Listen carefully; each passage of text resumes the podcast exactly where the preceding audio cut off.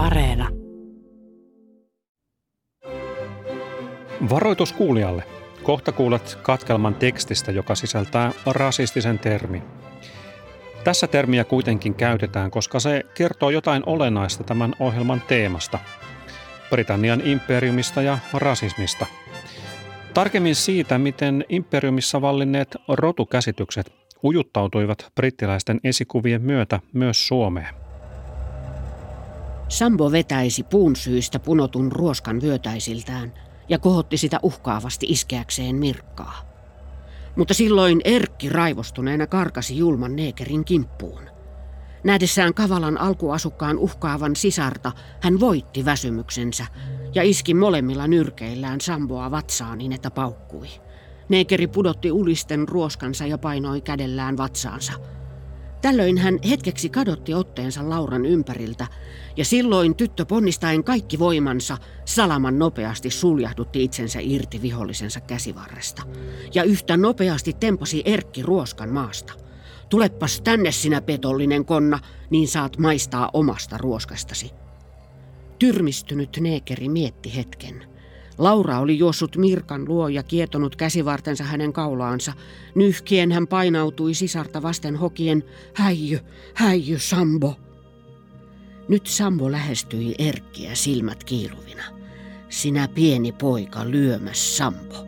Sambo sinut syödä, hyvä paisti, hihei. Ja vatsaansa taputtaen alkuasukas ilkeästi naurahti.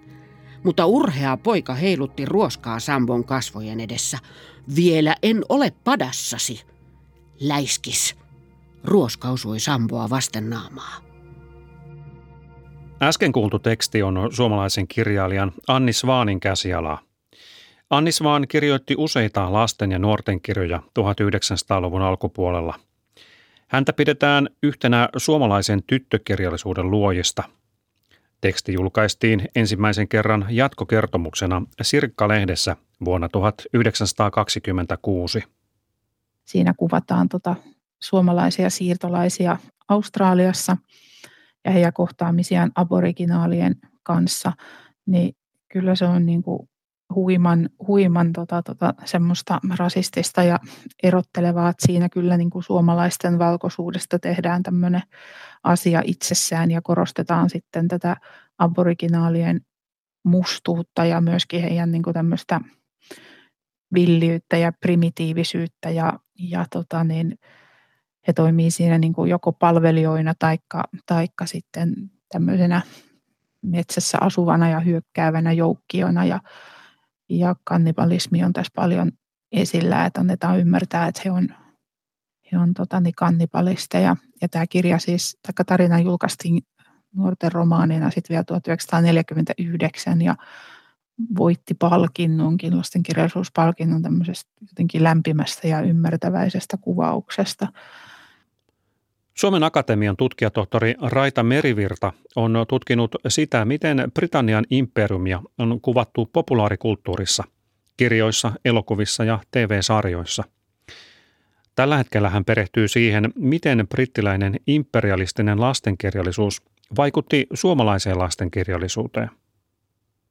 Britti-imperiumin kukoistusaika siellä 1800-luvun lopulla 1900-luvun alkupuolella oli myöskin sellainen ajanjakso, jolloin brittiläinen lastenkirjallisuus koki tämmöistä kulta-ajaksikin sanottua jaksoa.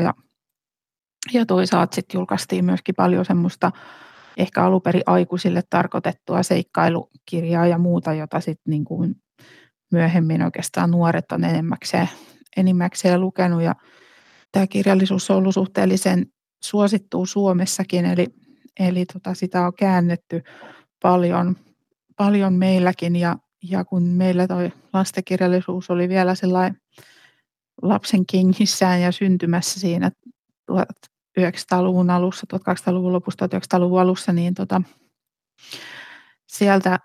sieltä näitä käännöksiä ensin tehtiin ja niistä jonkun verran otettiin mallia, taikka ne ainakin vaikutti sitten myöskin suomalaiseen lasten ja nuorten kirjallisuuteen, että siellä on nähtävissä samanlaista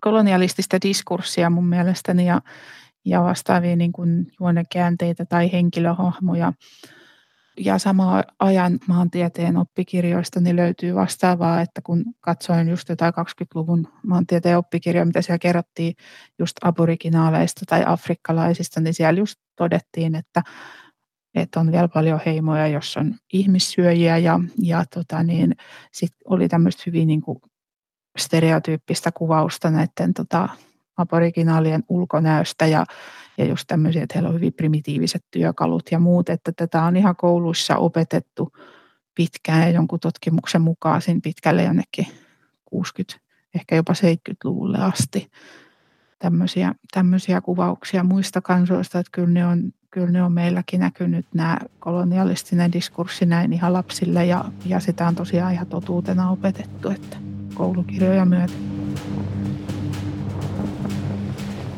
Vaikka Suomi ei koskaan ollut osa Britannian imperiumia, ei ole mikään ihme, että silloiset brittiläiset vaikutteet ulottuivat myös tänne. Britannian imperiumi oli maailmanhistorian suurin ja mahtavin imperiumi. Suurimmillaan se kattoi lähes 1/4 maapallon pinta-alasta ja sen alueella asui useampi kuin joka 4. maailman ihmisistä. Brittiläiset vaikutteet ulottuivat joka puolelle maailmaa. Britit sanoivat imperiumin mukanaan tuoman edistyksen olevan hyväksi kaikille sen alamaisille, mutta käytännössä se oli hyväksi vain harvoille. Imperiumi oli väkivaltainen ja rasistinen. Britannian käymät sodat ja hallinto aiheuttivat mittaamatonta kärsimystä imperiumin alusmaissa. Imperiumi jätti jälkeensä valtavan epäoikeudenmukaisuuden perinnön, kun ihmisiä siirrettiin juuriltaan orjina tai siirtotyöläisinä.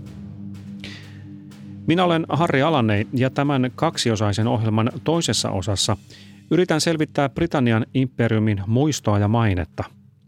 Sitä, miten britit ovat käsitelleet ja käsittelevät imperialistista menneisyyttä.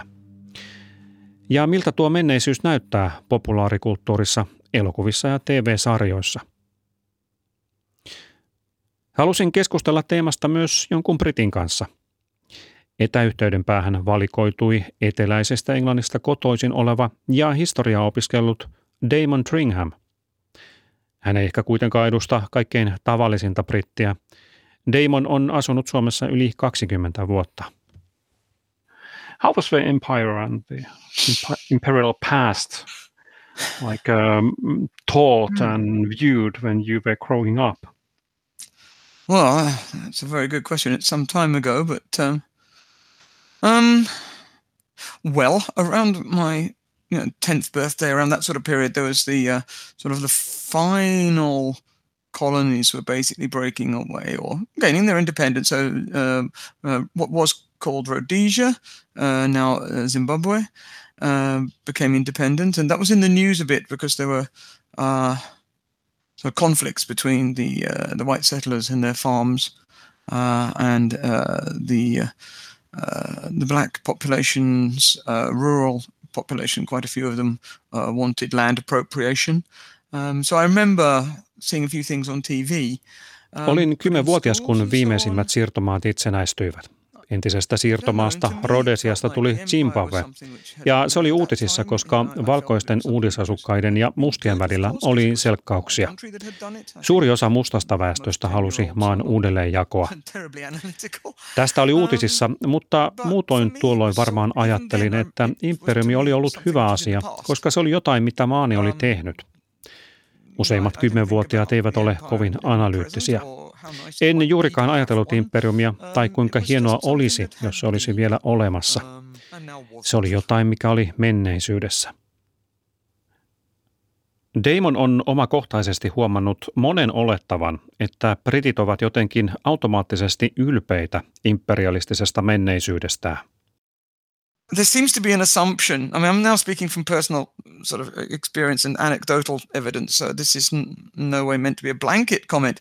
But I often feel that there's sort of an assumption that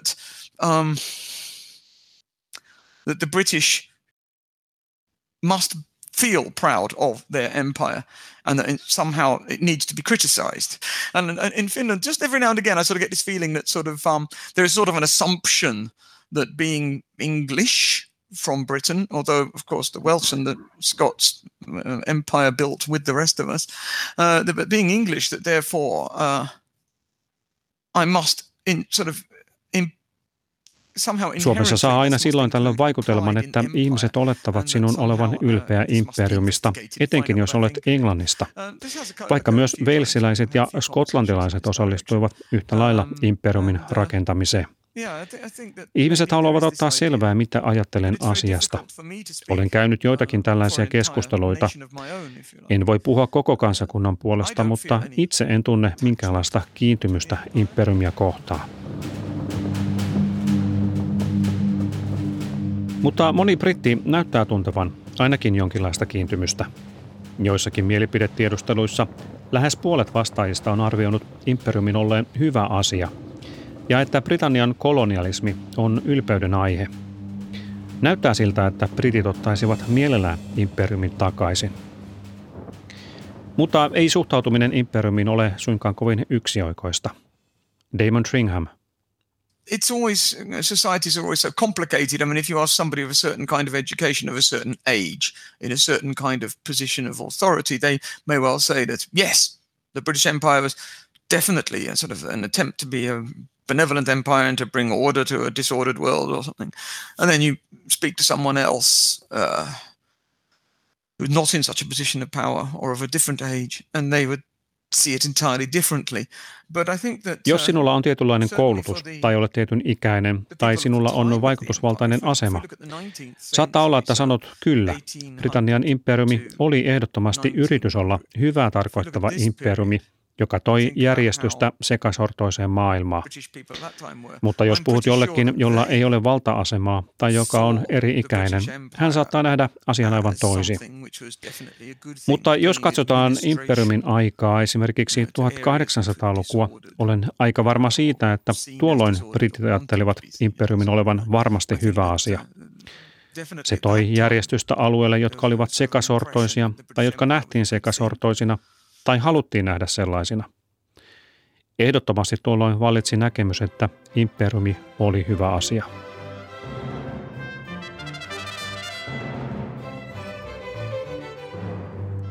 Britti-imperialistit näkivät Britannian imperiumin ja brittiläisen sivilisaation olevan jonkinlainen jatkumo Rooman imperiumille ja Rooman sivilisaatiolle. Moni taitaa ajatella yhä tällä tavalla, etenkin brittiläisen eliitin parissa. The private schools in Britain, not a very large percentage of population, but private schools certainly put a lot of emphasis on the classics, on the Roman Empire, and it's somehow intrinsic to studying the Greeks and the Romans. You know, they are a good thing. You know, the Greeks sort of conquered this, that, and the other, Alexander the Great, etc. Good thing. The Roman Empire took over and conquered this, that, and the other. A good thing. You know, it's somehow... Yksityiset koulut Britanniassa eivät edusta kovin suurta osaa väestöstä, mutta ne todellakin painottavat klassikoita ja Rooman imperiumia. On olennaista opiskella kreikkalaisista ja roomalaisista. Se on hyvä asia. Kreikka ja Aleksanteri Suuri valloittivat, ja se oli hyvä asia. Rooman imperiumi valloitti, hyvä asia. Rooman taistelut nähdään taisteluina lain, hallinnon, järjestyksen ja luku- ja kirjoitustaidon puolesta barbaarian laumoja vastaan. Näin roomalaiset näkivät itsensä, enkä epäile, etteivätkö Britannian imperiumin johtohahmot ajatelleet, että myös he ajoivat näitä hyveitä.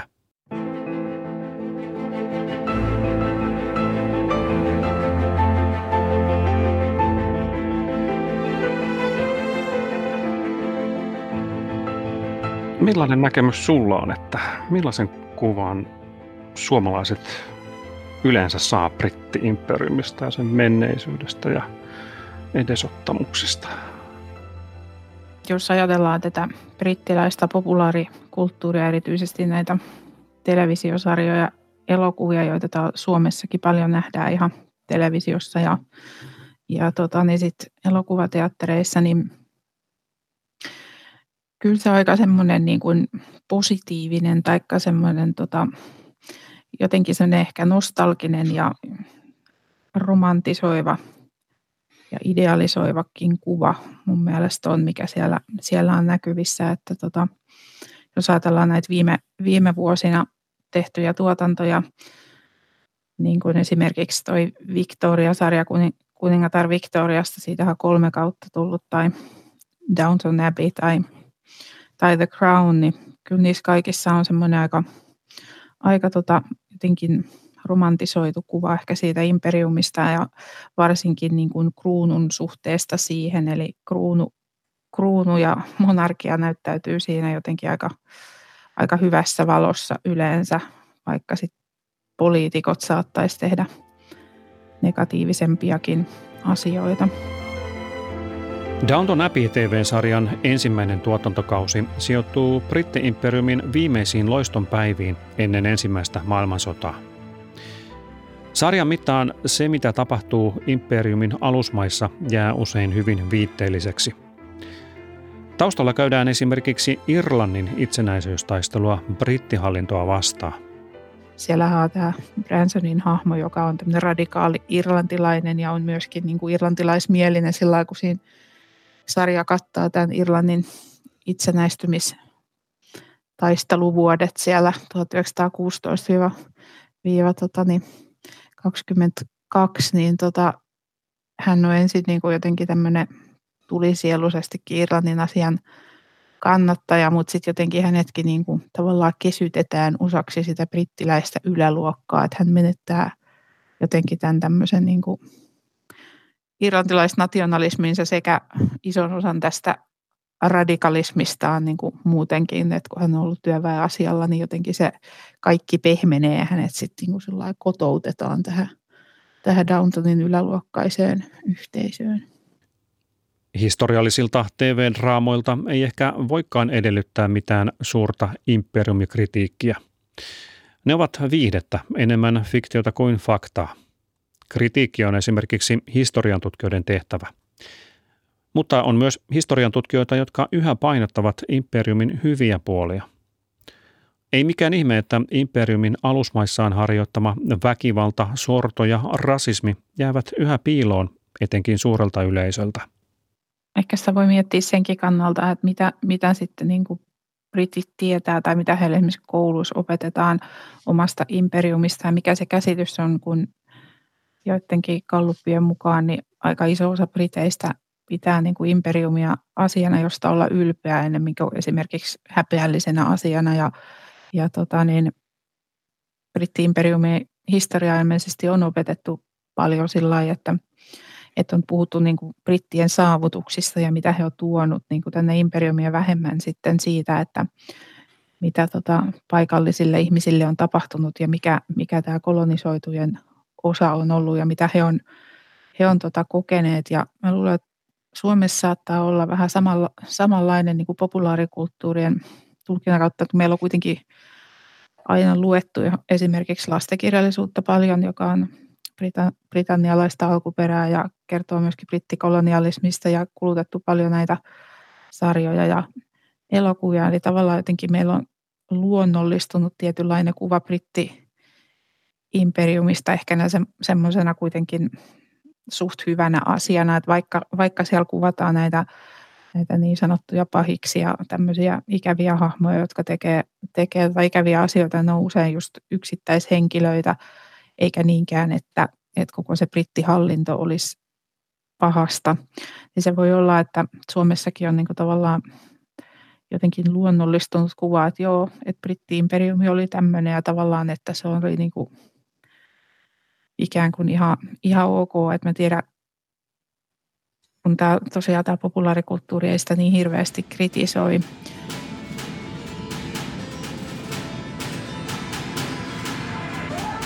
Britit korostivat sitä, että imperiumi oli ihmisystävällinen liberaali imperiumi, jossa kansalaisilla oli poliittisia vapauksia ja oikeuksia. Ne eivät toki kuuluneet kaikille. Vapaudet ja oikeudet oli varattu valkoisille roduille. Ei ollut puhettakaan siitä, että ne olisivat kuuluneet niin sanotuille alamaisroduille. Britannia luopui orjuudesta 1830-luvulla, mutta imperiumin alusmaissa plantaasilla tai kaivoksilla työskennelleiden siirtotyöläisten asema ei ollut juuri sen parempi. 1800-luvun loppupuolella rotu- ja etnisyyskäsitysten painoarvo lisääntyi, kun Darwinin evoluutioteorian ideoita tuotiin ihmistieteisiin. Kilpailun ja teollisen tuotannon maailmassa kansat tai rodut, jotka elivät luontaistaloudessa eivätkä tunteneet rahaa, olivat tuomittuja kuolemaan pois. Myös eugeniikka eli rodunjalostusoppi syntyi Britanniassa.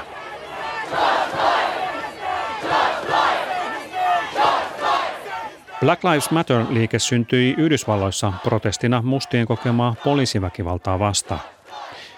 Myös Britanniassa liike on nostanut rotukysymykset ja historian entistä enemmän esille.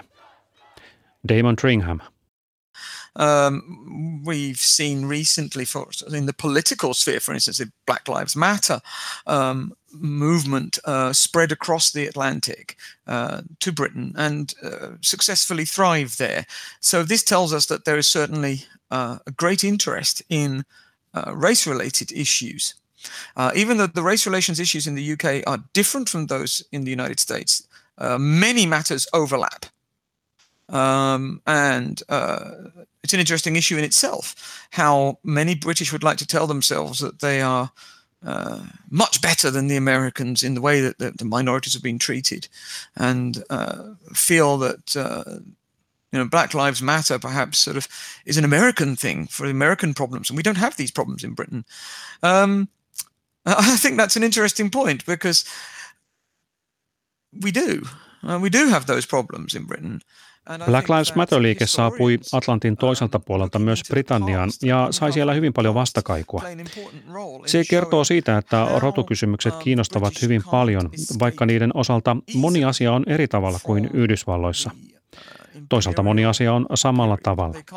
Se on kiinnostavaa, että hyvin moni britti uskottelee itselleen, että Britanniassa etnisiä vähemmistöjä on kohdeltu paremmin kuin Yhdysvalloissa, ja että Black Lives Matter-liike koskee Yhdysvaltain ongelmia.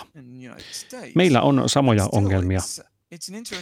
Historioitsijoiden rooli on tärkeä, kun he paljastavat, mitä menneisyydessä on tapahtunut, ja osoittavat, että britit eivät voi paeta sitä, mitä tapahtui imperiumin aikana. He eivät voi paeta orjuuden seurauksia, vaikka orjuuden lopettamisesta onkin pitkä aika. On kiinnostavaa, kuinka epämukavaksi monet britit tuntevat olonsa, kun osoitetaan, että he ovat syyllisiä samankaltaisiin asioihin, mitä Yhdysvalloissa on tapahtunut, ja että kaikki ei ole hyvin Britanniassakaan. Britannian historian merkkihenkilöitä on arvioitu uudestaan. Esimerkiksi kesällä 2020 Bristolissa kauppias Edward Colstonin patsas kaadettiin ja tiputettiin kaupungin satamaan. Colston oli ollut suuri hyväntekijä Bristolissa, mutta myös merkittävä orjakauppias. So I feel that historians' work is quite important here. They have to show what was happening at the time 150, 200 years ago and how that relates to what we have today. And the lives that people have led between then and now. For instance, the pulling down of a statue in the UK of a wealthy merchant from several hundred years ago who had been a benefactor for Bristol. And he had bestowed huge amounts of money for education and so on. And he was seen a couple of hundred years ago as a great benefactor for the city. But today, when we revisit his history, you realize that sort of most of this profits, not all, but a very large proportion of his profits came from trade which involved slavery directly, one way or another. Historian tutkijoiden työ on tärkeää. Heidän on näytettävä, mitä tapahtui 150-200 vuotta sitten ja kuinka se liittyy tähän päivään ja miten ihmiset ovat eläneet elämäänsä ja nyt ymmärtävät varakkaan kauppiaan patsaan kaatamisen. Kauppiaan, joka oli Bristolissa hyväntekijä ja joka lahjoitti paljon rahaa koulutukseen. Mutta tänään, kun palaamme hänen taustaansa, ymmärrämme, että suuri osa hänen varallisuudestaan oli peräisin orjakaupasta. Ihmiset arvioivat uudelleen käsitystään hänestä ja hänen hyväntekeväisyydestään. Voit tuntea olosi kiusalliseksi, jos opiskelit oppilaitoksessa, joka on perustettu hänen rahoillaan. Nyt tunnetaan yhteyttä menneisyyteen ja historioitsijoilla on tärkeä rooli näiden yhteyksien esille tuomisessa. Muutoin ne jäisivät piiloon. Intia oli Britannian imperiumin tärkein ja rikkain siirtomaa. Se oli imperiumin kruunun jalokivi. Intiassa merkittävä vallankäyttäjä oli Itä-Intian kauppakomppania. Sen haltuun päätyi suuria alueita ja se ylläpiti valtavaa armeijaa, jossa oli paljon intialaisia sotilaita. Kauppakomppania kävi luonnollisesti kauppaa, mutta myös riisti Intiaa. Vuonna 1857 intialaiset sepoisotilaat saivat tarpeekseen ja ryhtyivät kapinaan, johon liittyi myös paljon siviilejä. Kapina kukistettiin verisesti. Intian hallinto otettiin suoraan kruunun alaisuuteen. Britannian siirtomaaherruus Intiassa oli täynnä väkivaltaa ja nälänhätiä. Intian maataloutta valjastettiin imperiumin tarpeisiin. Se muuttui yksipuolisemmaksi, mikä tarkoitti sitä, että kuivuuden sattuessa syntyi nälänhätiä, joissa kuoli miljoonia intialaisia. Britanniassa siirtomaaherruuden aikaa Intiassa on kuvattu elokuvissa ja TV-sarjoissa, mutta niissä korostuu usein nostalgia. Raita Merivirta.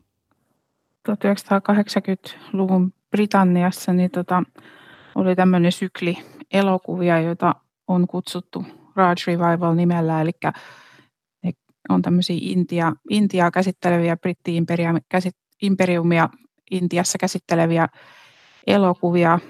Raj tarkoittaakin brittihallintoa Intiassa, ja niitä oli useampi elokuva siinä Thatcherin hallinnon alkupuolella. Ensimmäisenä ehkä voi pitää semmoista kuin Staying On, joka oli vuodelta 1980, joka kertoi just brittien jäämisestä Intian itsenäistymisen jälkeen. Ja sitten tämä seurasi vuonna 1982 merkittävä elokuva Gandhi, joka sitten saikin muun muassa paljon Oscar-palkintoja ja sai tosi hyvän vastaanoton. Ja sen jälkeen oli vielä useampi elokuva ja sarja, jotka käsitteli Intiaa, eli Heat and Dust, mä en ole ihan varma millä nimellä se on suomennettu, mutta vuodelta 1983, ja sitten se oli elokuva, ja sitten oli tämmöinen televisiosarja, joka Suomessakin nähtiin, Kuningattaren jalokivi 1984, ja sitten tosiaan matka Intiaan, elokuva 1984, joka perustuu Fosterin kuuluisaan romaaniin, ja televisiosarja Kaukaiset paviljongit vielä 1985. Ja sitä on tietysti jonkun verran pohdittu, että mistä tämmöinen sykli sitten syntyy. Että siinä on varmaan paljon sitä imperiumiin liittyvää nostalgiaa ja Thatcherin ajan tämmöisiä konservatiivisia arvoja nousi siinä esille. Ja ehkä tätä myöskin hiukan ruokki Thatcherin ajan tämä Falklandi tai Malvinassaarten sota vuonna 1982 ja sitten toisaalta Britannian rotusuhteet, että kahden aikaisemman vuosikymmenen aikana niin rotusuhteet oli kehittynyt ja osittain kiristyneet myöskin Britanniassa, että oli jonkun verran rotumellakoita ja muuta, ja nämä entisistä Britannian alusmaista tulleet siirtolaiset oli noussut paljon näkyvämpiä asemiin, ja se tietysti herätti varmaan kysymyksiä sitten brittiläisessä yhteiskunnassa. Toisaalta niin voisi ehkä ajatella, että tämä ei keskittynyt pelkästään tähän brittihallintoon Intiassa tämä elokuvien ja TV-sarjojen sykli, että myöskin muut imperiumin alueet selkeästi kiinnosti, että vuonna 1982 tuli semmoinen sarja kuin Liekkipuun varjossa, se on Suomenkin televisiossa nähty, joka kuvasi brittejä Keniassa ennen ensimmäistä maailmansotaa, tämmöistä brittipariskuntaa, joka pistää pystyyn tämmöistä kahviplantaasia siellä silloisessa brittiläisessä Itä-Afrikassa. Ja sitten toisaalta 1982 oli tämmöinen viidakkoseikkailu Bring him back alive, joka sijoittui Singaporeen ja Malaja-alueelta, tämmöinen seikkailusarjatyyppinen, eli selkeästi tämmöistä nostalgiaa oli ilmassa ja näillä oli tilausta. No, miten näissä Raj Revivalin ajan elokuvissa ja TV-sarjossa, jos puhutaan nimenomaan niistä Intiaa jollakin tavalla käsittelevistä, niin miten niissä tuo brittihallinnon aika ja imperiumi, miten niitä, millä tavalla niitä tuodaan esille? No ne on tosiaan aika nostalgisia ja pitkälti keskittyy nimenomaan niihin britteihin, että ehkä niin kuin myöhemmin sitten on nähty tämmöisiä, missä niitä keskeisiä intialaisiakin hahmoja on enemmän, mutta tämä niin kuin 80-luvun alun tuotanto on semmoista, että se niin kuin hyvin vahvasti keskittyy, että ne päähenkilöt on valkoisia brittejä ja sitten heidän kokemukseensa. Ja siinä on semmoista tiettyä haikeutta. Jonkun verran tuodaan sitä kritiikkiäkin esille, mutta näistä ehkä kiinnostavaa on just tämä Gandhi-elokuva siinä, että nämä muut sarjat ja elokuvat perustuu romaaneihin, eli ei tosi tapahtumiin, mutta Gandhi on tämmöinen ainoa niin kuin historiallinen elokuva, missä on niin kuin tosi tapahtumiin perustuvia tapahtumia ja henkilöitä, eli että sen kuvaus on sillä tavalla kiinnostava. Ja se on anti-imperialistinen tiettyyn mittaan asti, mutta että siinä on omat ongelmansa, eikä sekään sitten kuitenkaan niin kauhean syvälle mene tässä kritiikissään, että se on tietyllä tavalla tämmöinen valkoisen linssin läpi kuvattu, että siellä on amerikkalainen valkoinen käsikirjoittaja ja britti valkoinen ohjaaja, enkä tarkoita tällä nyt sanoa sitä, etteikö valkoiset henkilötkin voisi tuottaa muuta kuin valkoisen linssin läpi, mutta mainittakoon nyt, että taustaa siinä tällainen, ja 80-luvun alussa oli vielä ihan ok ajatella, että brittiläisessä elokuvassa niin intialaista voisi esittää valkoinen näyttelijä, joka maskeerattaisi sitten näyttämään intialaiselta, ja sen takia tähän Gandhinkin rooliin harkittiin sekä Alec Guinnessia että myöhemmin sitten Anthony Hopkinsia ja John Hurtia. No kukaan heistä ei sitten loppujen lopuksi lähtenyt tai tullut valituksi, ja pääosaa sitten esitti brittinäyttelijä Ben Kingsley, jolla on intialaisia juuria myöskin, mutta että toisaalta niin tämmöinen valkoisen henkilön esittämä intialainen ei ollut pois luettu siinä, että vielä tosiaan 1984 siinä Matka Intia-elokuvassa niin Alec Guinness esitti intialaista tällainen ruskeakasvoiseksi maskeerattuna. Sitten myöskin tässä Gandhi-elokuvassa niin ehkä ajateltiin sitä, että jotta se olisi taloudellisesti kannattava, niin päähenkilöinä täytyy olla myöskin valkoisia tai ainakin merkittäviä henkilöiden joukossa täytyy olla valkoisia hahmoja. Ja paitsi, että ehkä näiden Gandhin rinnalla historiallisesti toimineiden valkoisten henkilöiden roolia on kasvatettu, niin siihen tarinaan on nostettu esiin tämmöisiä brittiä ja amerikkalaisia toimittajia, joilla on varattu aika merkittävä osa.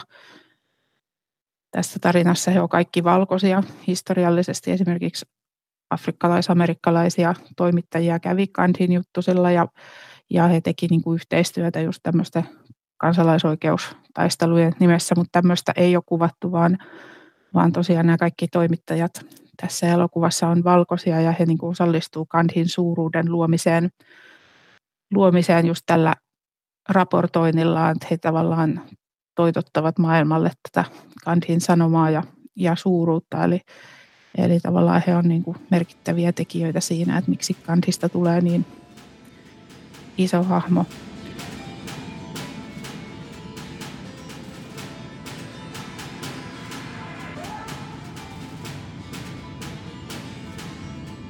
Tarina itsessään, niin siinä tosiaan kuvataan ongelmallisia asioita, mitä britti-imperiumi Intiassa liittyi. Ja siinä esimerkiksi otetaan tämä Amritsarin 1919 verilöyly esiin. Eli siinä oli tämmöinen tapahtuma, että siellä oli kokoontumiskielon aikana tämmöinen iso intialainen väkijoukko kokoontunut aivan rauhanomaisesti aseeton joukko tämmöiselle suljetulle alueelle ja sitten brittiarmeija, joka kyllä siis koostui pitkälti intialaisista sotilaista, niin brittiläisen komentajansa joukolla hyökkäsi sitten näitä kohtia, ampui lähietäisyydeltä näitä aseettomia ihmisiä niin, että 379 ihmistä kuoli ja yli 1200 loukkaantui, ja tämä tietysti herätti aika ison haloon, ja tämä komentaja kyllä joutui oikeuteen, että tässä elokuvassakin nähdään se oikeudenkäynti, mutta selkeästi jotenkin tämä henkilö tämmöisenä brittijärjestelmän mätämunana, hän on vaan tämmöinen huono poikkeusyksilö, joka sitten poistetaan systeemistä, ikään kuin asia on sillä selvä. Pois on jätetty esimerkiksi se, että hänellä oikeasti kerättiin rahaa ja hän sai tämmöisen palkkion sitten jäätyään pois tästä tehtävästä, että hän sai kunnianosoituksia kyllä, että osa briteistä myös hyväksyi tämän, vaikka osa oli kauhistuneita tästä teosta.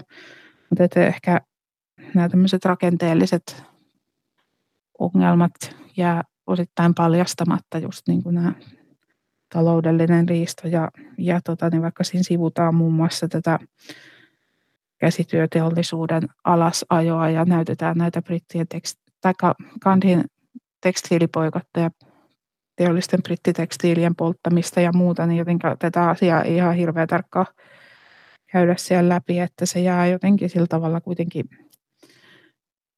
yksilötasolle tietyllä tavalla tämä kuvaus, että se rakenteellinen analyysi jää vähäiseksi, minkä lisäksi vielä nämä intialaiset tässä usein kuvataan tämmöisiksi niin kuin suuriksi väkijoukoiksi ja mahdollisesti väkivaltaisiksi joukoiksi, jotka mellakoi siellä, eli herää siinä se moneen kertaan elokuvan brittihallinnon keskuudessa se kysymys siitä, että ovatko nämä ollenkaan kykeneväisiä johtamaan itseään nämä intialaiset, ja tietysti se kysymys herää myöskin katsojille, että vaikka sitten Gandhi kovasti vakuuttelee, että kyllä he pystyvät itseään johtamaan. Mutta vähemmän sitten painotetaan näitä brittien toimia, jotka jakoi sitä kansaa. Esimerkiksi tämä ajota ja hallitse politiikka, joka pyrki rikkomaan intialaisten kansallista yhtenäisyyttä niin, että sitten hindut ja muslimit erottu selkeiksi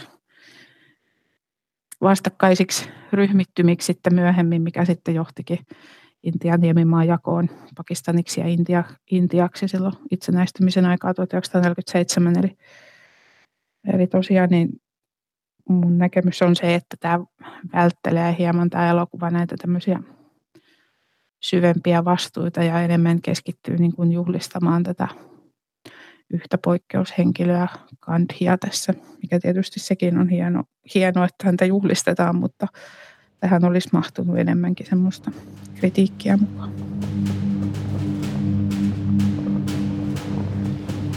Tätä ohjelmaa tehdessä Britanniassa on vallassa konservatiivihallitus, joka suhtautuu Britannian imperialistiseen menneisyyteen hyvin myönteisesti. Se on jotain, mistä pitäisi olla ylpeä. Etenkin 1800-luvun niin sanotusta viktorianisesta ajasta, joka on nimetty kuningatar Victorian yli 60 vuotta kestäneen valtakauden mukaan. Se oli imperiumin suuruuden aikaa. But this Victorian period then has been a very strong sort of lure, a very strongly felt period of history. It's somehow clear in our minds the fact that you can even just say Victorian England or Victorian Britain or the Victorian Empire. It's enough in itself. Viktoriaanisen ajan lumous on voimakas ja se on voimakkaasti koettu ajanjakso historiassa. Jo pelkästään sanat viktoriaaninen Englanti tai viktoriaaninen Britannia tai viktoriaaninen imperiumi herättävät paljon tunteita. Tämä ei päde useimpiin muihin menneisyyden monarkeihin. Ajanjaksolla on erityinen paikka brittien mielikuvituksessa, etenkin jos ajattelet oikeistolaisesti. Victorian England can also be viewed from a left-wing perspective. You look at the slums, the overcrowding of cities, the disease, the industrialization, which left people in difficulties in terms of work and so on. The period can be examined from a completely different standpoint, and I think this is something which is becoming increasingly clear. Viktorianista Englantia voi tarkastella myös vasemmistolaisesta näkökulmasta. Slummit, kaupunkien tilanahtaus, taudit ja teollistuminen aiheuttivat ihmisille paljon ongelmia. Viktorianista aikaa voi siis tarkastella aivan toisenlaisesta näkökulmasta. Tämä on käymässä yhä selvemmäksi, mutta vaikka historiatsijat ovat tuoneet näitä epäkohtia esille jo vuosikymmenten ajan, suuren yleisen näkemys näyttää olevan sellainen, että se oli loistelijasta aikaa, vaikka asia voi nähdä aivan toisin. And what makes me sad about what's happening today is that you've got a situation in which the the statue of Winston Churchill, who is a national hero, has had to be boarded up for fear of violent attack.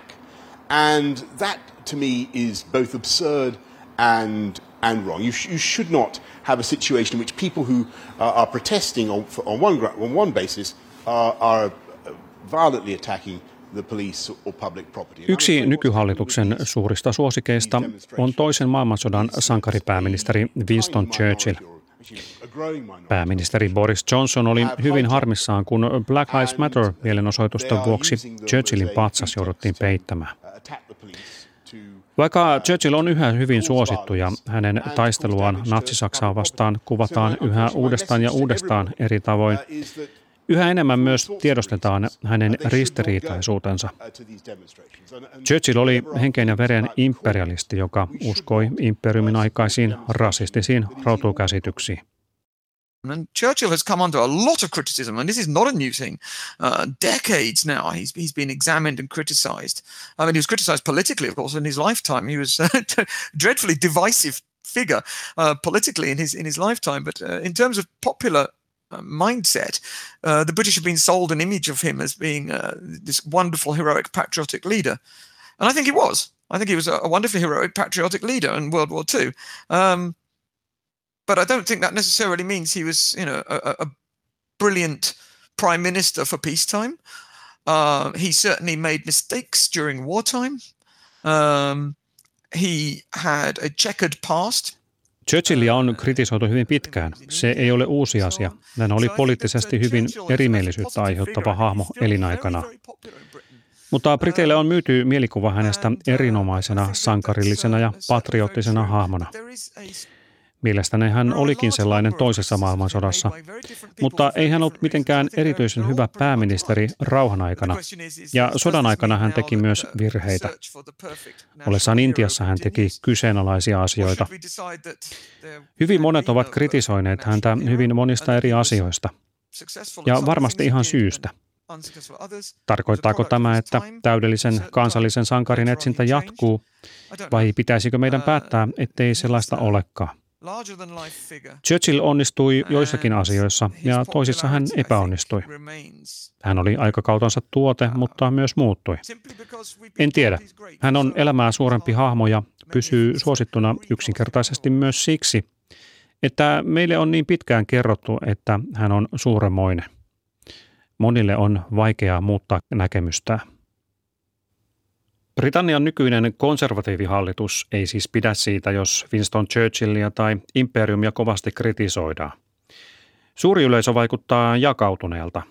Osa on ehkä havahtumassa siihen, että imperiumi oli lopulta ytimeltään paha ja että sen vaikutus ulottuu eri tavoin myös tähän päivään. Se on aika mielenkiintoista, jos mietit tätä näitä populaarikulttuurituotteita ja muiden niin kuin suosioita täällä Suomessa, niin jotenkin mä en tiedä, miten kouluopetus on varmaan 2000-luvulla niin kuin muuttunut ja varmaan viimeistään nyt niin kuin tämä Black Lives Matterin ja muiden niin kuin alla, mutta jotenkin se